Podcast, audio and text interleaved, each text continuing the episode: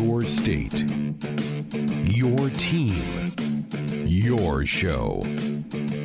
This is Sports Nightly. Adrian goes under center this time. Mills, the deep back. Turn and toss it to Mills off the left side. He's to the 10. Stiff arms a man. Five dives.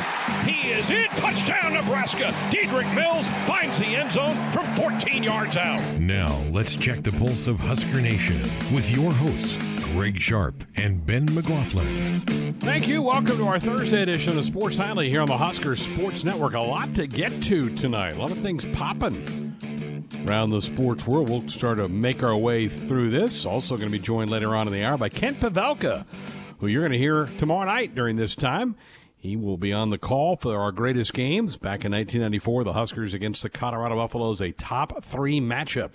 NU and CU will reminisce about that with KP coming up here in a few minutes. We're going to start with the two prime head coaches at Nebraska, Scott Frost and Fred Hoiberg, with quite an announcement today. They are each going to donate a portion of their salaries for the upcoming fiscal year back to the Husker Athletic Department's general operating fund. Now, the amount to the department will be determined once they finalize budgets for the upcoming year. Scott Frost said, quote, these are difficult times across our country and certainly in college athletics, and Nebraska athletics is not immune to the financial crunch.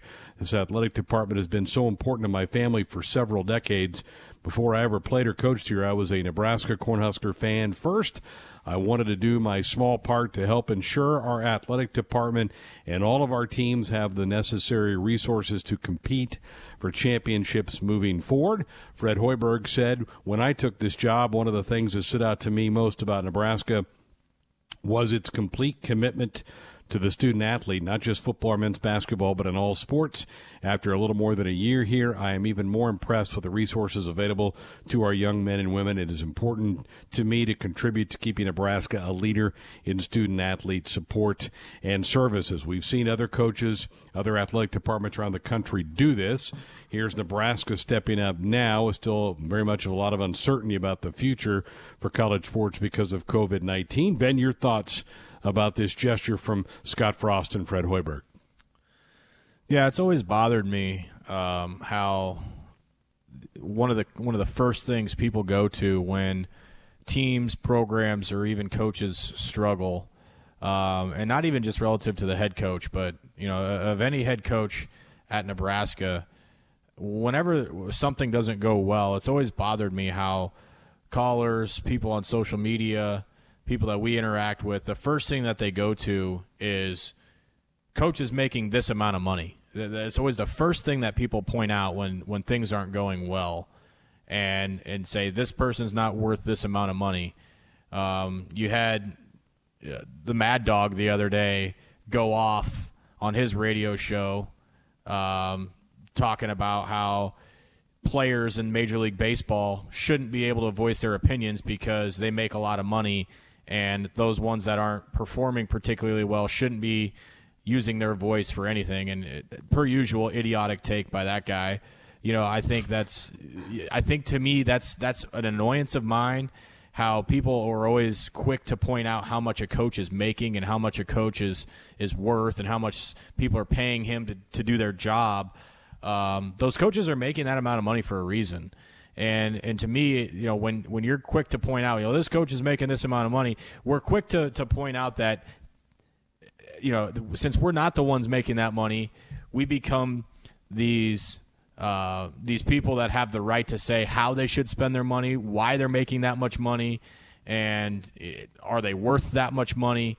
And in doing that, you know, it, it it's kind of a, a weird situation to be in if you're a coach because, you know, we can sit here and say, you know, coaches and players are making, you know, even Major League Baseball, Greg, these guys are making this much money. You know, take your prorated salary and go play. Coaches, you're making this much money. Go donate it. You know, do do this with it. Do that with it. It's easy to say when it's not our money. It's easy to say when we're when we're just sitting here we're saying, you know, coaches need to do this, need to do that. I think if we were all in that situation, um, most of us aren't in that situation to to tell people what they should or shouldn't do with their money, how they should use it, are they worth that much?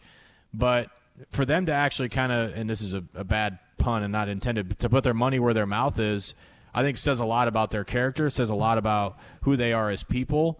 And and I don't know that those same people that, that call our show or tweet at us or you know on the message boards, whatever it is, that say, you know, you're not worth this much money, or if they were in that situation, I don't know that they would do the same thing. I mean, I don't know that any of us would know what that's like to kind of be the ones that are looked at in the public eye who aren't going to suffer financially when so many people are during this pandemic to suggest what they should do with their paycheck but to actually have them do that and to step up together in unison uh, without any kind of public pressure, without you know any pressure from the people above them in, in, in, the athletic department or Bill Moos to really help that athletic department out, to help their colleagues out, the, the, the coaches that they rub arms with in the offices all the time, or you know pass at the training table, eat with, you know have athletes that work out together, whatever it may be, to for for the for the coaches that are in a, a good position financially to help those teams out, to help those coaches out, to help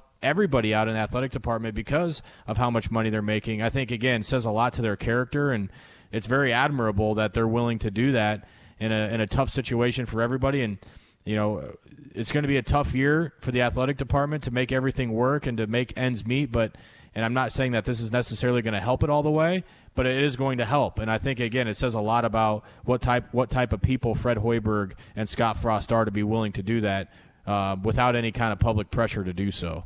Well, Coach Frost comments about, you know, he wants the necessary resources for every sport to be able to be competitive.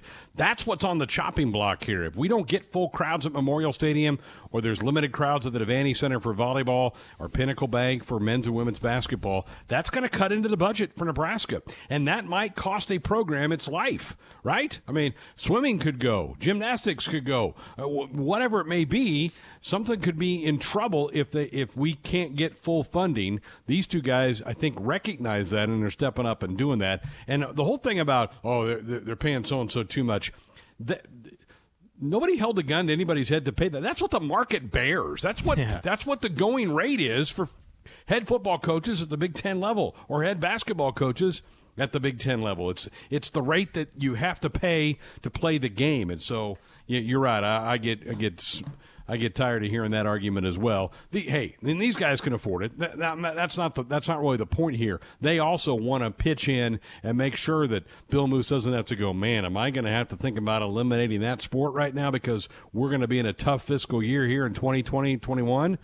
I mean, I, I, think it's I think it's a great thing that they did today, and we're certainly glad to be able to lead off the show with that here tonight. Let's stay with Husker football. We've been talking about some commitments into the into the uh, 2021 recruiting class. Well, today Nebraska got a decommitment, and I don't know that I'm shocked by this. It's the linebacker from Georgia, Christopher Paul, who committed a couple of months ago, um, and then then you started hearing rumblings that he still wanted to go take visits. Which, hey, I get that, I understand that. Um, and so he has decommitted from Nebraska. I, I, don't know if Nebraska still has a shot with him or if he's just like, yeah, that ain't going to work for me. I'm going to move on. Uh, how much is COVID having to deal with this? I don't know. Maybe by now he would have been here and would have loved his visit, but but he's off the board. I don't know that Nebraska's coaches were shocked by this because they've kept kind of adding to the linebacker room here the last couple of weeks. Uh, but you, you, you never like to see this, Ben. But this isn't surprising, and it's probably not going to be the last one we hear about between now and December. No, and, and I don't know a whole lot about this situation in particular, but what I do know about it, based on uh, the comments from the young man, and you know, just just using common sense based on his social media posts, I got the sense more and more that Nebraska was a placeholder for him. Uh, I mean, this decommitment comes right on the heels of him picking up a Tennessee offer. This is a three-star kid out of Georgia.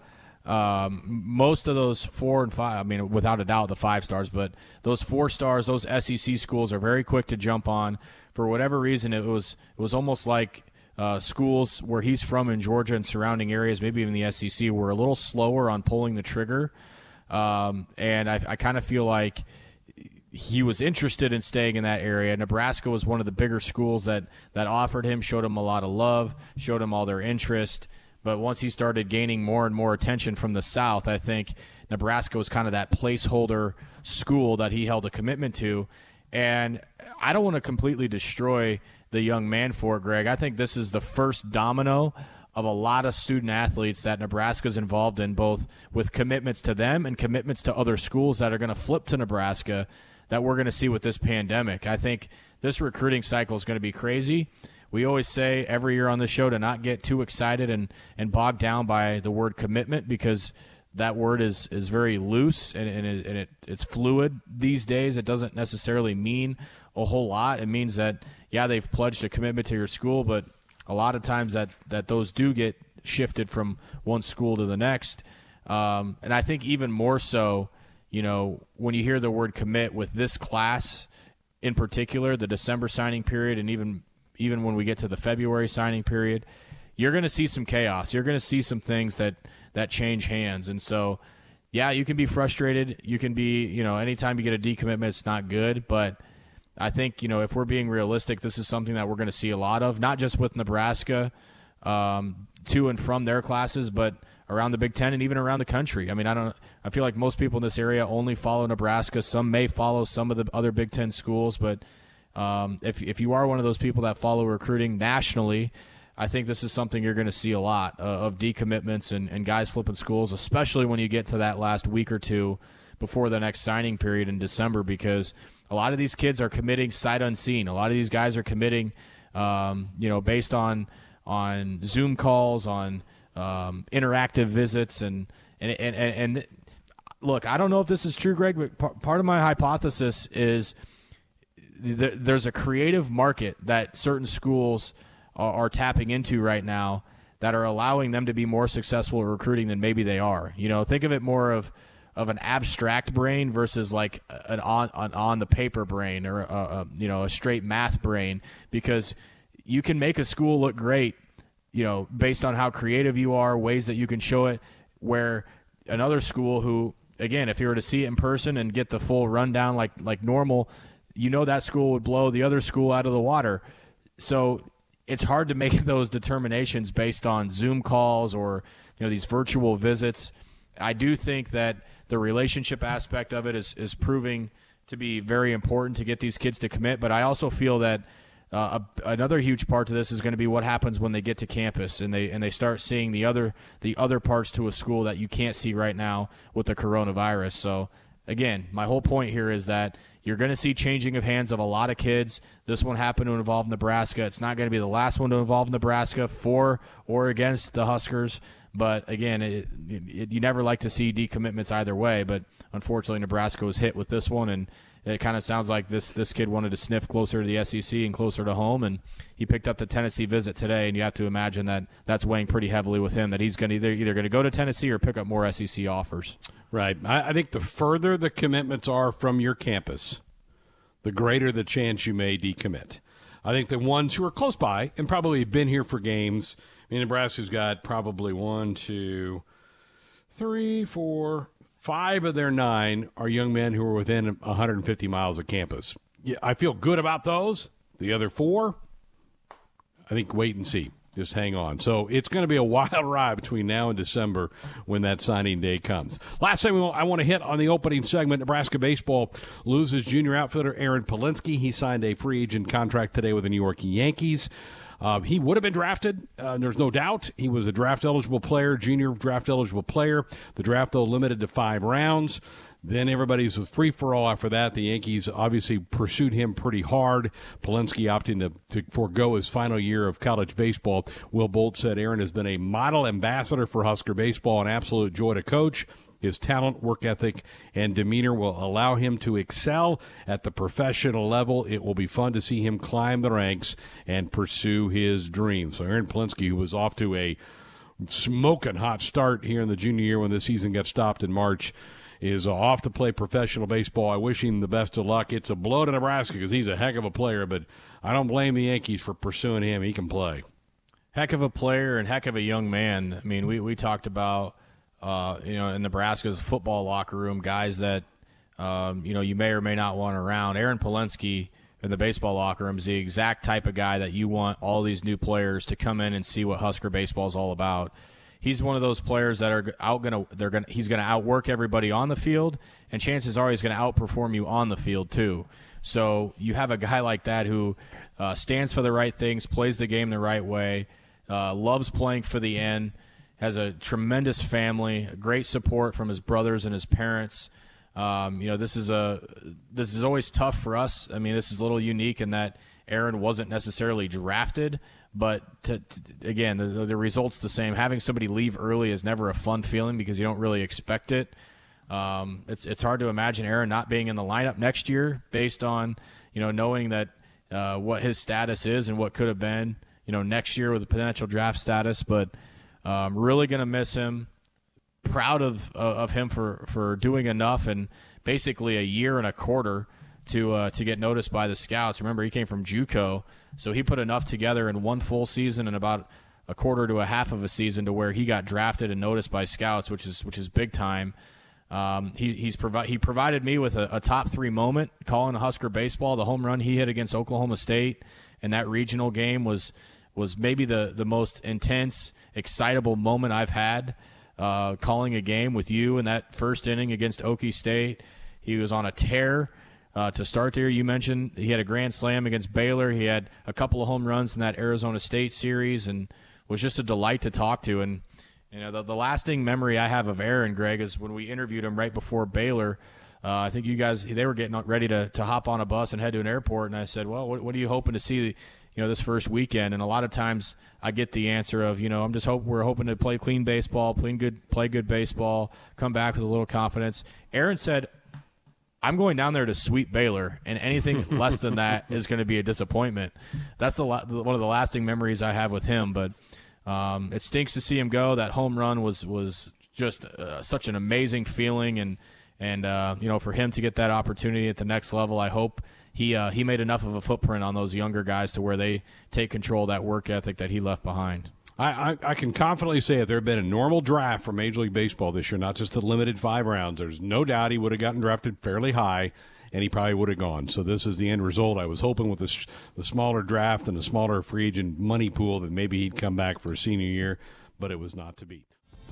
We're back on a Sports Nightly Thursday night. Coming up tomorrow night, our Nebraska Lottery Greatest Games. We're going to time warp you back to 1994, the Husker matchup with the Colorado Buffaloes. The Buffs were ranked second in the country, Nebraska number three. Tremendous atmosphere. And the guy who called that game joins us now, Kent Pavelka. KP, great to have you with us. How the heck you doing? You, you been okay? Dandy. Uh, you know, I mean, I guess I should say I'm I'm grateful. You know, uh, so far uh, nobody's tested positive in our family, and uh, uh, it's been a rough time. You know, I mean, if, even for those of us fortunate enough to to still be healthy, uh, it, has been difficult. I mean, for everybody, no question. What, you, what have you been doing? You been getting out and working in your yard, some, or what? I have, and it looks pretty darn good too. yeah, I mean, I, I enjoy that. You know, I, I like to I like to garden, and and um, so I've been spending a lot of time doing that. And you know, I'm no different than anybody else. The days, you know, just fly by, even though they, ironically, uh, you know, at the same time, it, it's like you said, it's Groundhog's Day all, all every day. Uh, I, I, guess it's a little bit like retirement. People talk about when they retire, you know, they can't believe how busy they are. I, I imagine it's a little bit like that. Yeah. Kent Pavelka is with us. We're going to talk some Husker football from the 1994 season. I want to I want to get your thoughts about how much did the close call from the year before losing that Orange Bowl game in a heartbreaking fashion, how much do you think that motivated that 94 team? Well, I think the the uh, what, wasn't the motto unfinished business, or was that mm-hmm. the next year? I'm no, not that, sure. It yeah, was, it was that year. Um, we walked away from that game after Florida State, you know, feeling like um, this program was was, you know, the best in the country, and uh, very easily could have won the national championship that night. Whoever coined the unfinished business uh, motto was was brilliant because I think that motivated um, the program and, and, and the fans alike. Um, and so it was like uh, everybody was on a mission. You know, from from that that moment on, we got through basketball season and spring football, and and then uh, you know, the drama began one game at a time. And, uh, you know, the, thinking back, it was what, how many years ago now? Is it 25 years ago?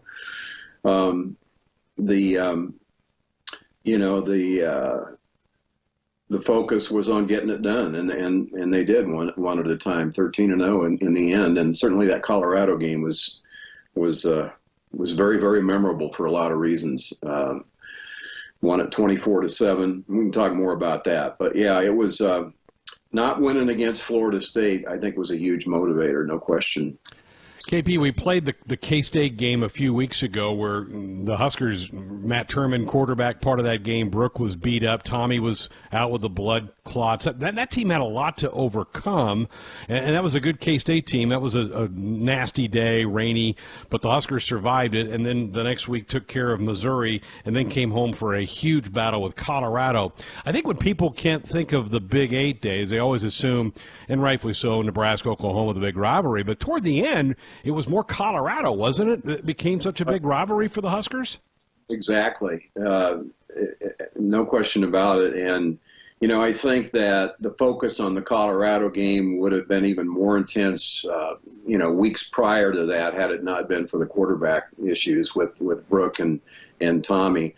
Uh, because this team had to feel its way along, you know, feel its way through all that that adversity. But um, you know, you got to remember when that when they when they teed it up that day, Colorado was was ranked second, Nebraska was ranked third. So uh, yeah, Colorado. That, that cert, certainly Colorado in that period of time in those years had had surpassed um, the role that Oklahoma had played in in terms of uh, the Nebraska focus, and they had some great players, no question about it. But um, yeah, and so the anticipation for that game was just immense the week before, after the Missouri game. It was just huge. That's the thing that's most memorable in my mind was you know that big game atmosphere that you know so well, uh, and the Husker fans know so well. But I, I can't remember other than some Oklahoma games, and then of course the, the national championship games, um, a a build up that was as intense as that one was before the Colorado game. That CU team, Kordell Stewart, future NFL quarterback, was there. Rashaan Salaam was a great running back. And yet the black shirts hold them to seven points. Are you kidding me? That must have been a heck of a defensive day did some tremendous uh, things defensively. And after the game, Coach Osborne talked about the fact that they had added some things. They didn't think that they they wanted to just stand up straight, you know, uh, straight up with them, and they had to do some different things that they added the week prior to and some weeks prior to that um, some blitz packages, some different looks, and that along with the kicking game that day. Uh, Colorado had the long field all game long, and you know those two those two uh, of the three elements of, of, the game were were what really were the most impressive: the kicking game and and, and the black shirts that day. you know. Go ahead, so, sorry, sorry, Greg. Salaam had had some numbers in that game but Kordell Stewart uh, struggled, and he, he struggled every time Nebraska played Colorado. He, he never had a good day against Nebraska. And the black shirt defense had something to do with that. We're visiting again with Kent Pavelka, who called that 94 game, which we're going to hear back tomorrow night in our greatest game segment.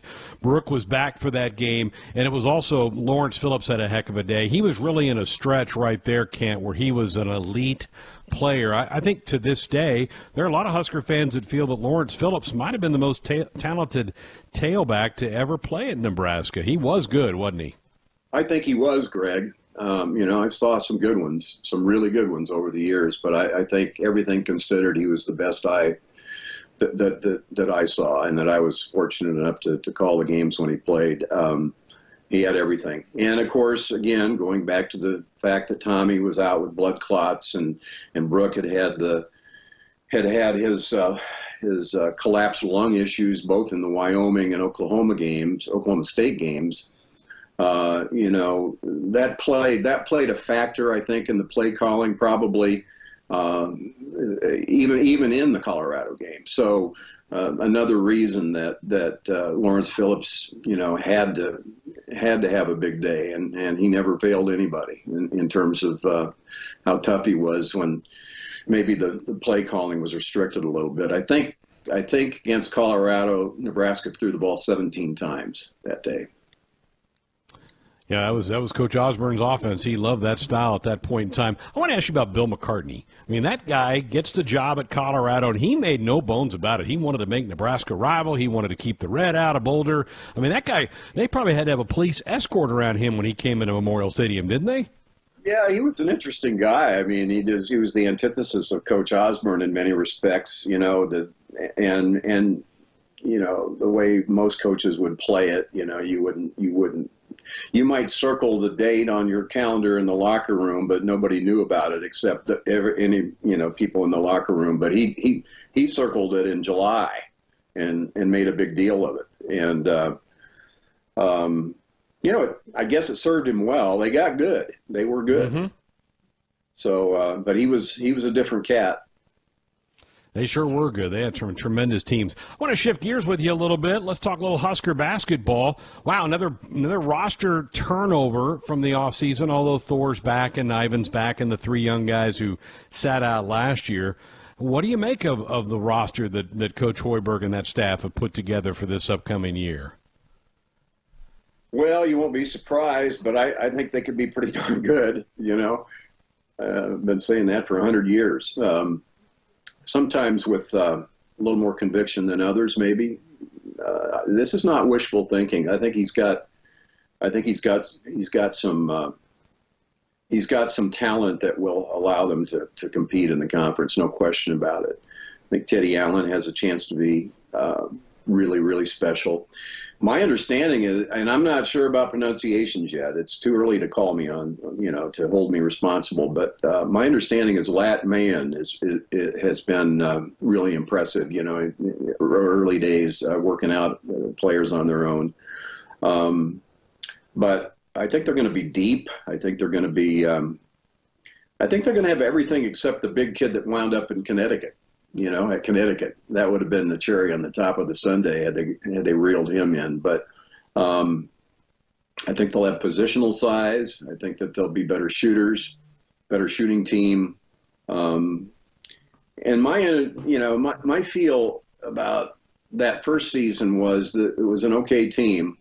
They, they weren't not they weren't untalented, but I don't know I don't know how much they loved the game, you know. And I, I, I think he's put together a group of kids that really, really, really like to compete, and that's that's gonna that's gonna serve them really well. Now I just hope we get to see him play, right? yeah, I mean, you know, I think about that hundred times a day. You know, what's it going to look like? You know, what kind of crowds are there going to be at the football stadium? What kind of crowds are there going to be at the at, at, at Pinnacle? You know, um, they've got schedules made out. Will they will they play the schedules? You know, I don't know. I don't think anybody knows. I think college athletics is is is uh, going forth and making plans, and they have to. Uh, but, gosh, I mean, what do you, what do you think, Greg?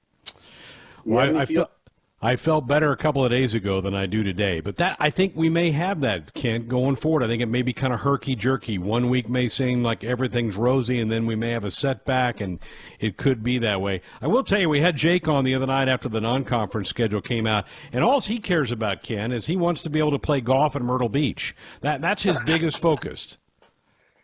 Uh, the chip doesn't fall. You know, you know, it sounds like sounds like uh, Matt Davison to me. I'm sure you didn't have Matt on? It was Jake, uh, and he just said he knew you'd be too busy prepping, but he would go out and hit the little white ball for you. So uh, that, that, was fun. Well, can't we appreciate it. We're looking forward to hearing this back tomorrow night. It's been a blast for us to play back a lot of these games over the last couple weeks on Friday. We appreciate you reminiscing with us here tonight. Thanks, Greg. Appreciate it, man. No sports on this weekend? We've got you covered. I know everything about film. I've seen over 240 of them. Time now for Sports Nightly Flicks Picks. And action! All right, let's get to it. After a week off, I'm sure Ben McLaughlin's been watching all kinds of things. All this downtime you've had. Yeah, watching or watching the inside of my eyelids, you know, who's counting at that? But something that we've been trying our best to get through is uh, something that's caught wildfire and something that uh, is something that we talk about a lot, or I think about a lot, and wrote a report on in school. It's about uh, an event that in, that inspired some some of the most tragic in that in the history of the United States. Waco on Netflix.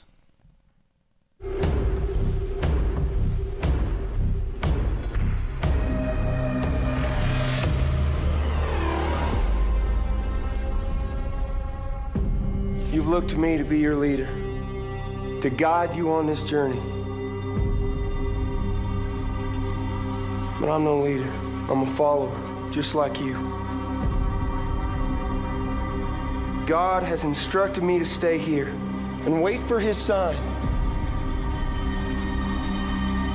This is our time to prove through suffering that we are worthy of the miracle that's to come.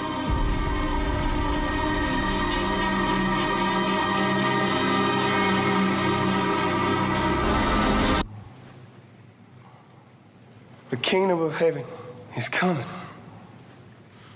I promise you. Of course, the Branch Davidians and the uh, David Koresh, the leader of that, I don't know to call it a cult or whatever, but um, just very fascinating, interesting to getting the both perspectives because they, they it inspired from both sides of the story. So it's not just a slanted view one way. You're, you're really getting, you know, a taste of what it was like from both sides. It's it's pretty intriguing stuff if you've got the time. Who who plays Koresh?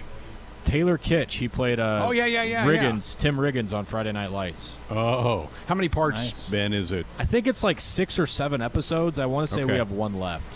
All right, very good. Austin. This might surprise you guys, but I've never seen all of Anchorman, so that's on, on Oh, my oh my docket coming up. Okay. So I've seen most of it, and I've seen Anchorman too, but I haven't seen all of the original. So my, my plan is to sit down and watch that through sometime in the near future. He, he's kind of a big deal, you know. so I've heard. Yes, exactly. All right, I'm All up next. Josh.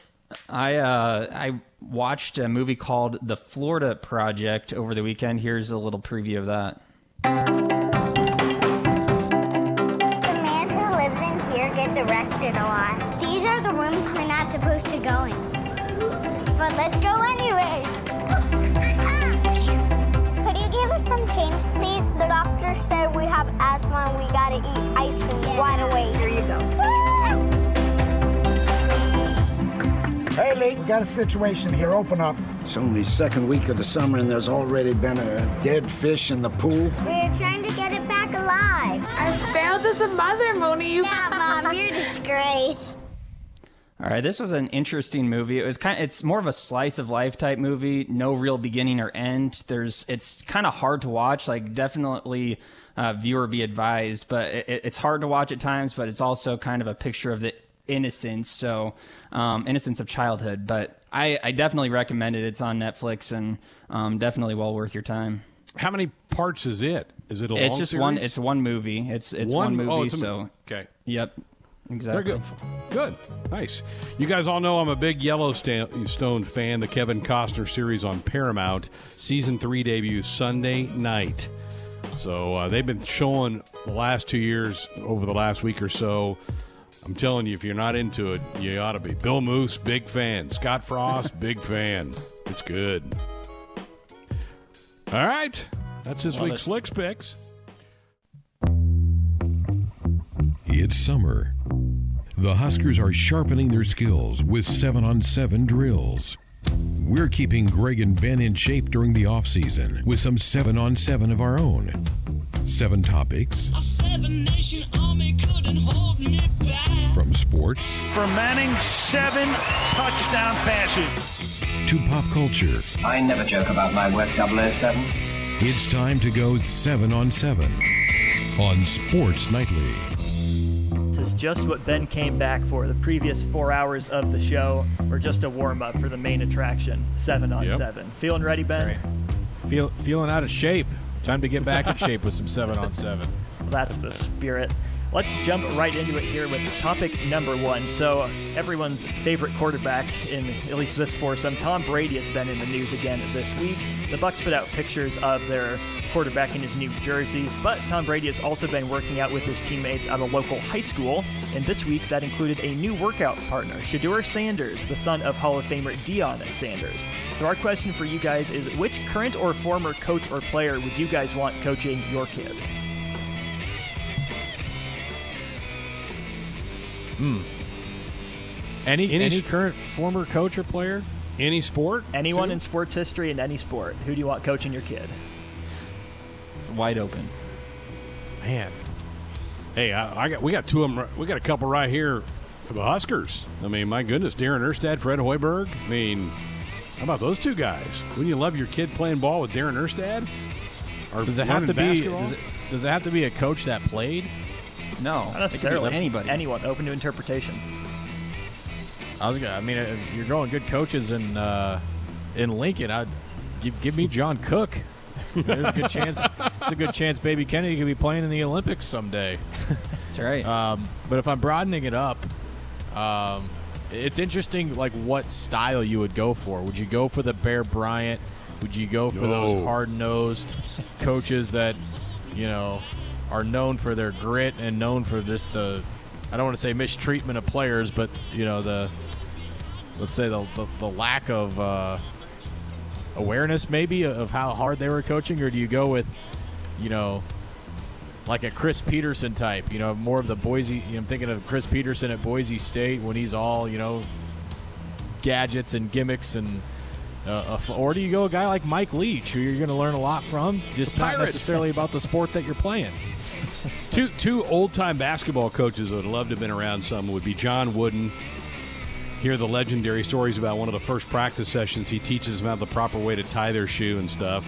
And Dean Smith. I always thought Dean Smith to be a great guy to just kind of great demeanor that he always had. Those would be two guys for me. You teach your kid to stand in the corner all yourself, though. Yeah. Good point.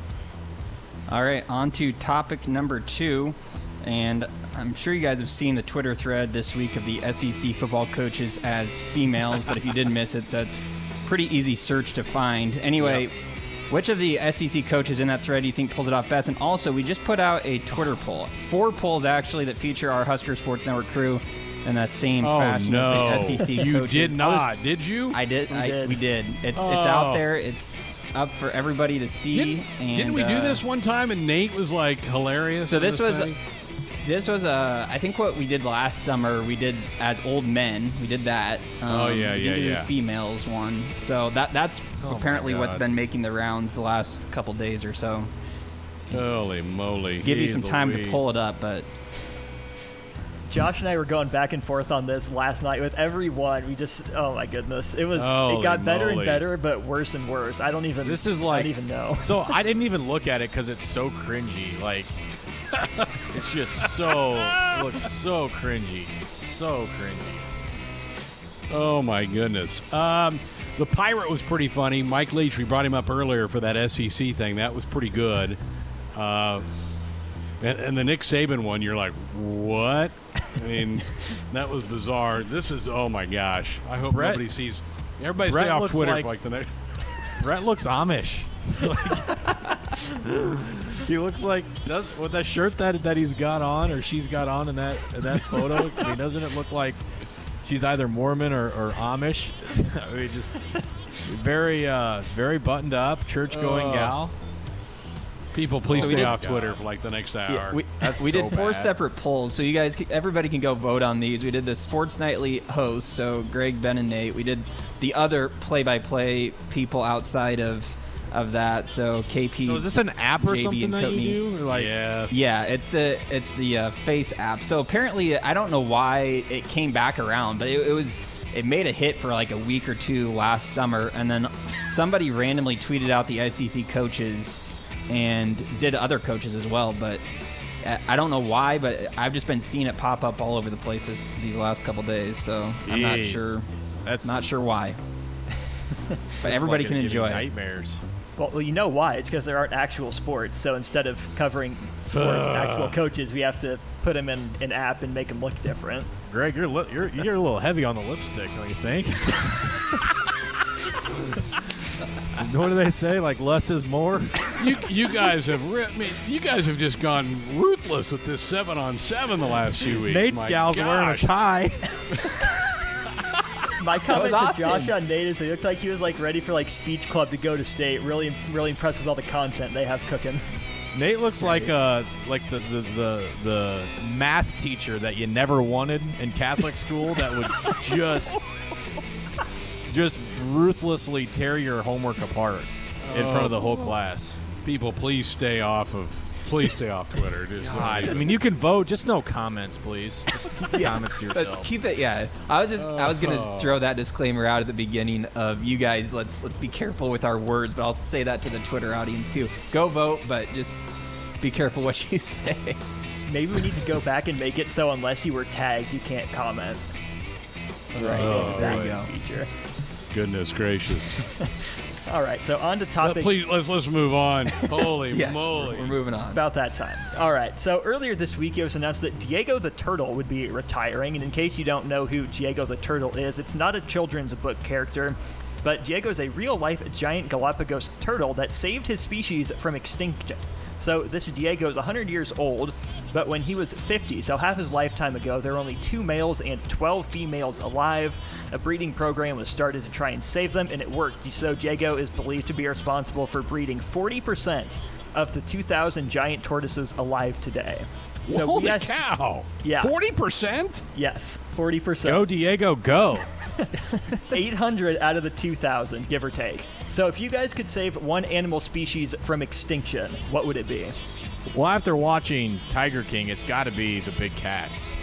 I mean, watching the way that those animals are treated by those, I can't even call them humans, those barbarians, um, just tough to look at. They all need to be in some sort of hospital somewhere, and yeah, I mean, it's that's that's hard to watch. Um, I'm going to go the ocean. I'm going to go the dolphins. I, I, I've- I've always been fascinated by dolphins, and I don't think they're in really danger of being extinct. But I, I've been, I've just been a big dolphin lover. I've you know I've swam with the dolphins, that kind of stuff. Dolphins. I'm also a huge proponent of of saving the the uh, the rhinos and the elephants, especially the ones that are poached just for their tusks. That, there's nothing that grinds my gears more than than hearing about those poor animals over in Africa that just get tear torn apart just because of their their tusks and their horns. Yep. Yep. Good one. All right, on to topic number four. Earlier this week, former Penn State and New York Jets quarterback Christian Hackenberg announced that he's going to try his hand at baseball after giving up on football. Can you guys think of any other professional athletes that should switch sports based on their name? Seems like Hackenberg is more suited for baseball than football Yeah. anyway. Good point. I remember Christian Hackenberg's when he when he came out of high school. That was when Penn State was going through all their sanctions, and he was, uh, you know, the highest recruit in that class, and that was such a big win for them to to get him to come back. He was a slam dunk number one overall draft pick. Uh, I mean, everybody just thought he was going to be just the world.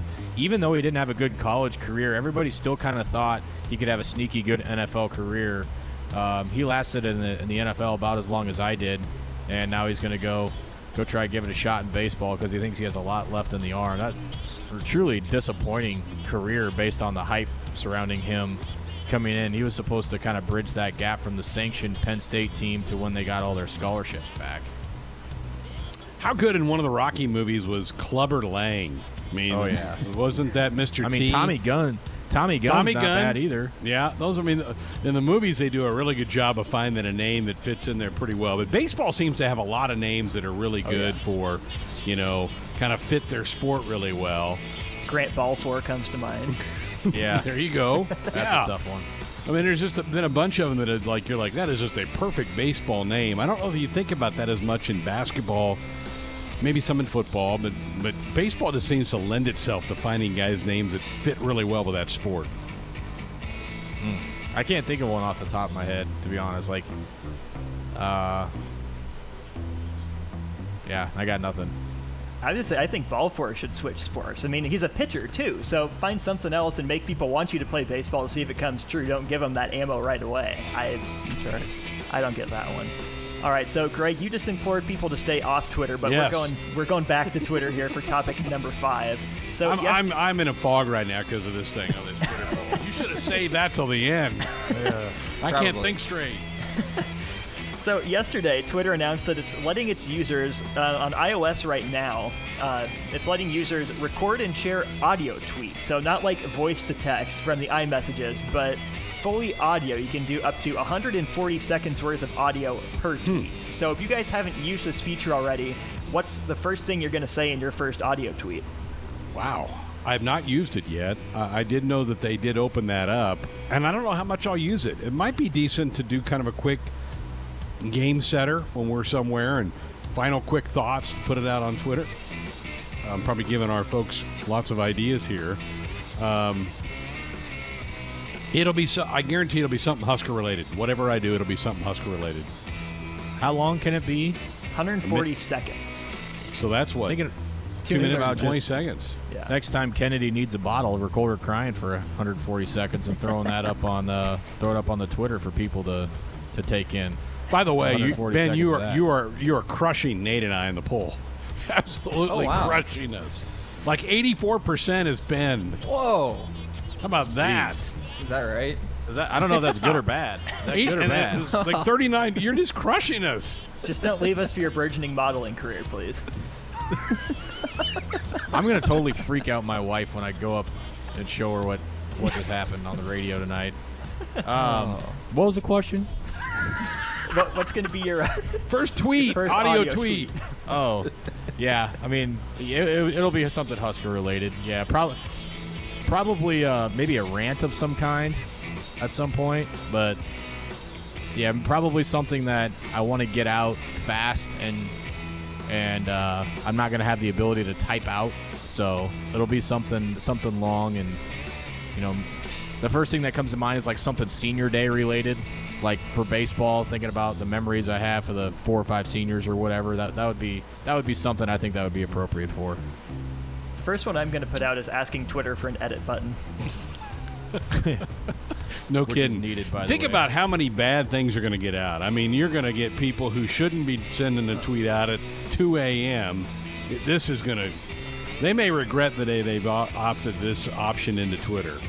That's what I was gonna say. The story that I read was that it's gonna be very hard for them to monitor all that. Like they Yeah. can do search words and for violations of stuff, but it's gonna be harder for them to do that with. how is brett winning in the poll can we talk about that for a second He's, he's rolling. All these are lopsided What right is now. that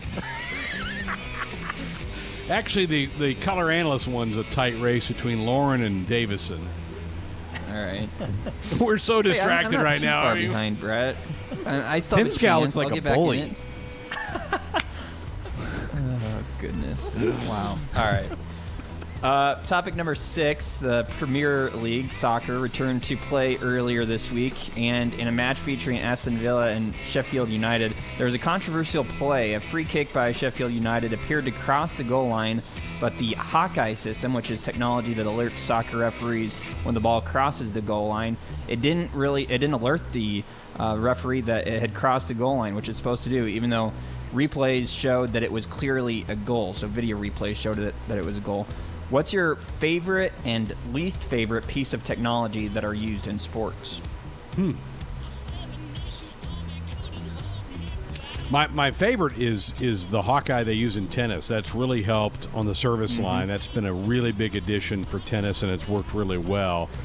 My least favorite.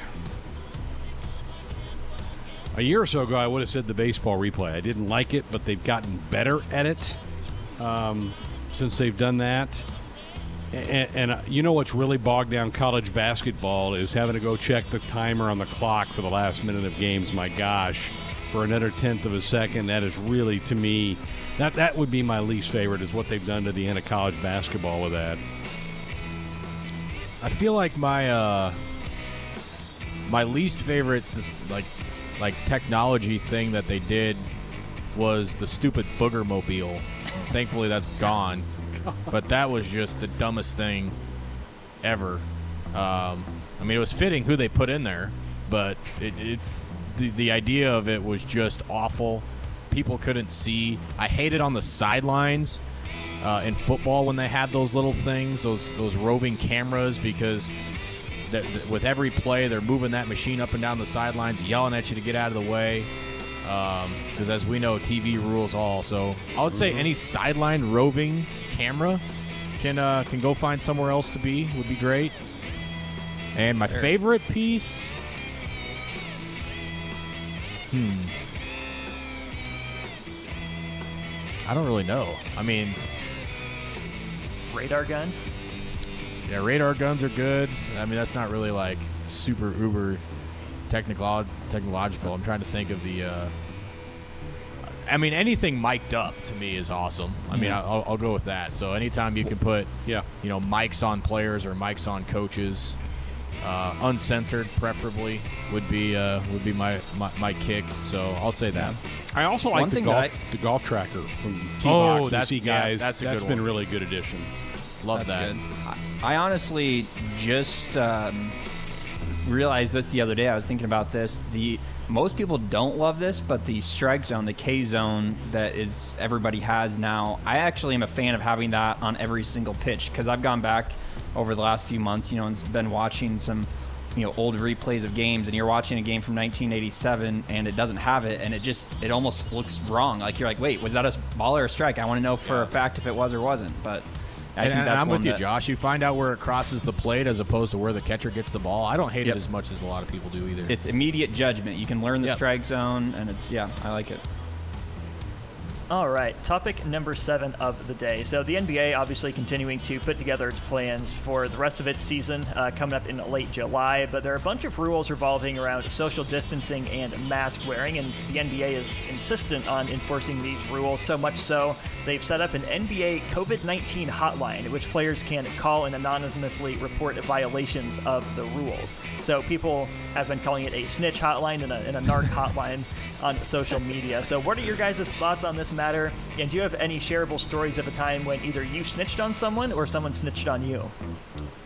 It's going to get messy. That is really going to get messy. The, the, that NBA packet came out a day, yesterday or two days ago. I don't know. I'm not sure it's going to work. I, I think the NBA Players Association is going to really push back on that. How do they know if they're being truthful or not? I mean, they could just. right. I mean, you're pissed at somebody. You just call and say, "Yeah, this guy was doing this. This guy was doing that." I mean, I, it's a good idea in theory, but I don't think there was really a lot of thought behind it. Right. And there was kids that tattled on me in school all the time for stuff. I mean, whether I did it or not, getting blamed for everything. It was the same way. Same way at my house. Keys were missing. Something got broke. You just get run over by the bus with that thing. It's amazing by looking at my face on that Husker Sports Twitter page that there's not tire marks all over my face from people running me over with the bus growing up. I had a little brother. He was constantly ratting me out on stuff all the time. I wasn't. Were you never guilty was- or not guilty? Ne- no, never my fault. Come on. Congratulations, Come ben. on, This you, this is a decisive win for you in this Twitter poll. Just absolutely routed everybody. Don't know We've how I got feel about Matt it. Coatney Thank calling you. for votes. He's he's asking fans What? for votes on the Twitter poll. can't do that. This is Oh, this is where it's come at. Is there are, got- are there people actually voting on it, or is there there's just like eight votes and I've got oh no no, five you got a of the eight? bunch. You got a bunch. There's a lot of there's a lot there's a lot of votes. Man, uh, you guys should have saved seven. that for the end. I've been so distracted. You, we're 58 votes in our category, Ben, and you got 81 percent of them. So you were So just who's winning? Away. So we got different categories here. It's you, me, and Nate. Yep. Yep. You're Yeah, winning. Ken- JB is running away JB, with the oh, play. yeah. Oh my goodness, he is 86 percent. Uh, Lauren Brett has is a rolling. close. Yeah, Lauren is close with Matt Davison. He's that's close in the color analyst category, but then yeah, Brett's rolling pretty Yeah. easily in the So- producer one. Yeah, Ben is rolling. Brett is rolling. Yeah, congrats. That's awesome. Good for you guys.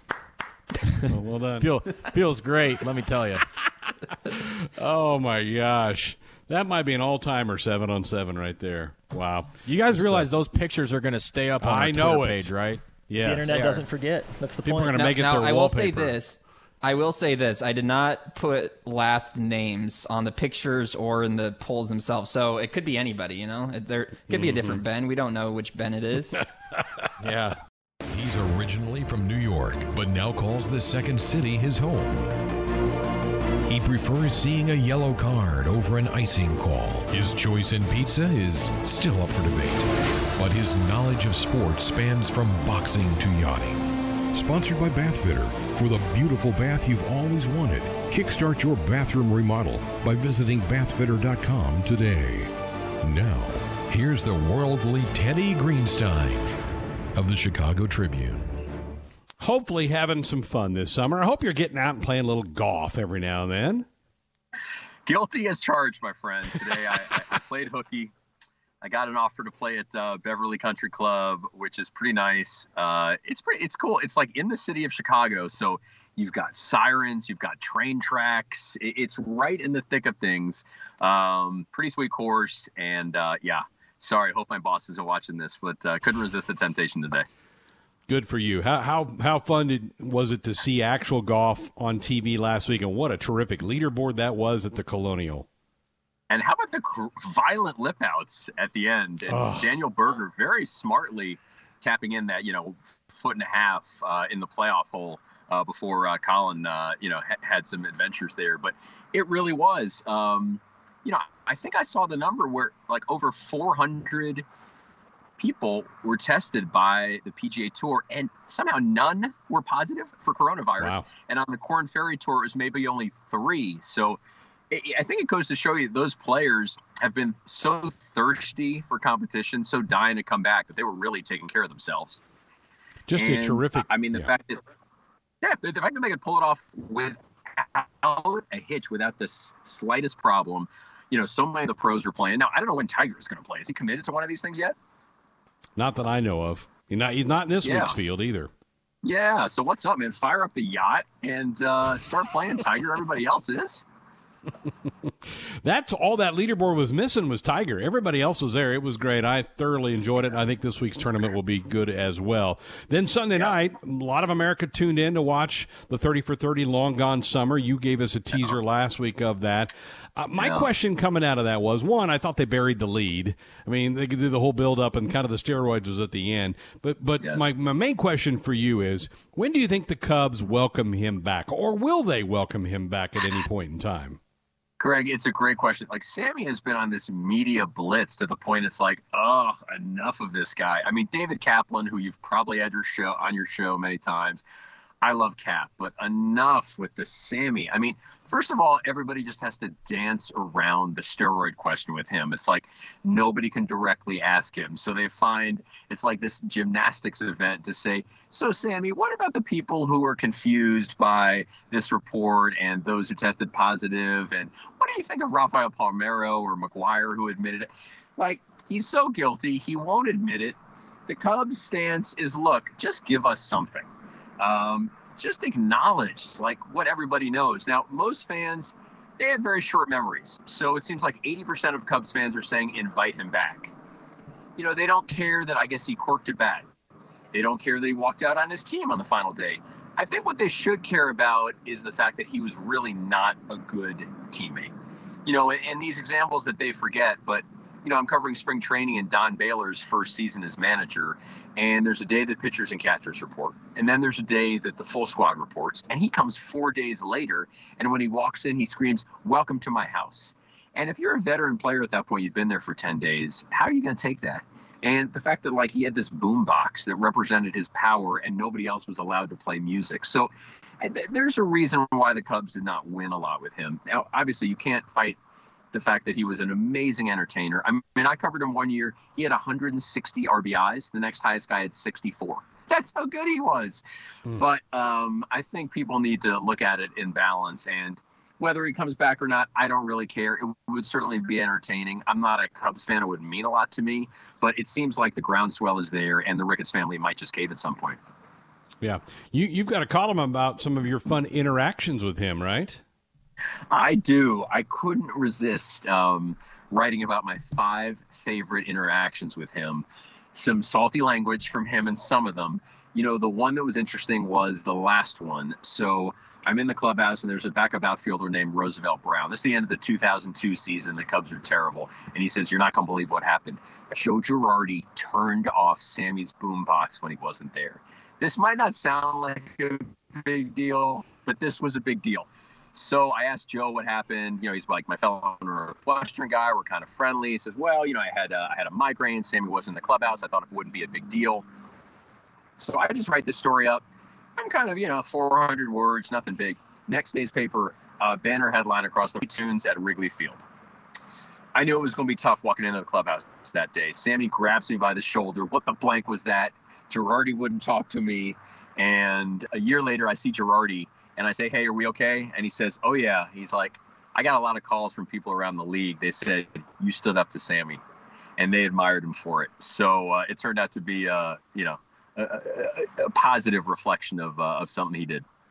Very good. Teddy Greenstein with us from Chicago Tribune. I had this this note on my list for last week, and we just got going on other things. I ran out of time, but I want to get your thoughts on the Iowa situation with Kirk yeah. Ferentz and Chris Doyle, the longtime strength coach, has now been given his walking papers with a nice severance package, I might right. add as well. How how do you think he's handled that, and does Ferentz survive this in your eyes? I, I really do think uh, Kirk is going to survive this. You know, he handled it as well as he could have in that um, you know he said look okay we have a problem. We acknowledge this. Um, i've done poorly in this regard. Uh, this needs to be a reset for the program. Like he didn't do anything to diminish the concerns of his former players. Also what was important was that his current players were backing him Whereas, you know, with Mike Gundy, you get a sense of the current players are looking for a reason to pounce on him because he's just really ignorant. I think with Kirk, they see him as a good person. What I would blame him for is not asking himself years ago, how come the African American graduation rate was so low in his program, and how come such a high percentage of his transfers were black players? He should have seen then, hey, what is going on here? You know, Northwestern, I was talking to Pat Fitzgerald today. They have a leadership council. They have various ways for players to talk to somebody on the team and that word is going to get to Fitz. So whether it's an issue of music or clothing, earrings, whatever it is, they have a voice. Iowa players didn't have that voice and they were stifled. They weren't even allowed to tweet. So now they do. And Kirk responded quickly. He got uh, Chris Doyle out of there and now he can, I think, have a final good chapter to his time at uh, Iowa. Yeah. You had an ominous tweet yesterday for those of us who love college football when you no. said someone high up in college athletics just told me it's 50 50 at best that the season is played. Oh, no. Yeah, I know. And that person told me on some days he feels like it's 30 70. And then today we get the word that 13 University of Texas players, you know, tested positive for corona. And in so many of these states, the trend is going poorly. You know, we're talking about Florida or Arizona or places like that you know, the person I spoke to said it will be a Herculean task just to get the players on the field safely. Forget about Gary Barta talking about full crowds. I, I don't know what he's what, what he's smoking. I mean, that's not going to happen. Look, unless we get really lucky, or unless the scientists are wrong, it's going to be bad in October and November. There's going to be a second wave, and you know, you see a headline where oh, Anthony Fauci says baseball should end at the end of September. And then you see Fauci saying uh, maybe there shouldn't be football. And, you know, again, we're dealing with college kids. It's one thing for those NFL players to take the risk and just for them to televise games. You know, the NFL to me is a TV sport anyway. That's their livelihood. But to tell college kids now, you know, you must take that chance. Obviously, I hope it happens. But, um, man, I do not feel as optimistic as I did, on, you know, recently. Mm. Yeah, I'm kind of with you. All right, appreciate it. Go hit the 19th hole. We'll talk yes. next week. Thank you, Greg. Have a great night. We're back. Final few minutes of this hour here on Sports Nightly. Some of the big headlines of the day. Scott Frost, Fred Hoiberg going to give some money back to the athletic department to help fund some of the athletic department during this COVID 19 crisis that may certainly affect the athletic department budget because of the lack of maybe fans in the stands for some of the games this fall and winter. We certainly hope not, but that certainly could be the case. And Aaron Palensky Husker junior outfielder signs a free agent deal with the New York Yankees, thus ending his college baseball career. Um, not surprised if there had been the full draft. Don't you think he would have been a top 10 pick, top 10 round pick? He didn't go in first five, but I think he might have gone seven, eight, nine, or 10. Yeah, I think I think that's pr- that's probably where he'd have ended up. Uh, it would have been interesting to see where his uh, where his uh, final season stats would have ended up in terms of average and even more so the power numbers. I think there's a lot of good average hitters in college, you know, for batting average and hits, but you really got to show some of those five tools that, that, that get that get scouts excited and, and your projectables, I suppose, and that's power. You know, Aaron's a decent speed runner, but he's not a guy that's going to burn around the bases. So you've got to find some tools, some other places that uh, that are going to be attractive to scouts. And I think he does have some sneaky pop to the pull side. And I think we saw Mm-hmm. uh, that in his in his short Husker career. Yeah, I think he can hit for average and some pop and play pretty well defensively. Uh, and I think that's what scouts are looking for. I remember we were at Baylor first weekend of the season. I had some scouts going, "Can you point Palensky out as the Huskers were out taking BP and shagging some flies?" So he um, he had some attention throughout what was a shortened season for college baseball. We wish him luck. Callers and guests into our show. Dial us up on our Sports Nightly hotline, brought to you by the Woodhouse Auto Family, bringing you more choices in brands, locations, and service. Experience the difference. Purchase with confidence. This is Woodhouse. Interesting hour, thanks to Austin and Josh's seven on seven topics with dressing Ben and I up as women. Interesting. And always good to hear from Teddy Greenstein. He always adds a little slice of excitement to us.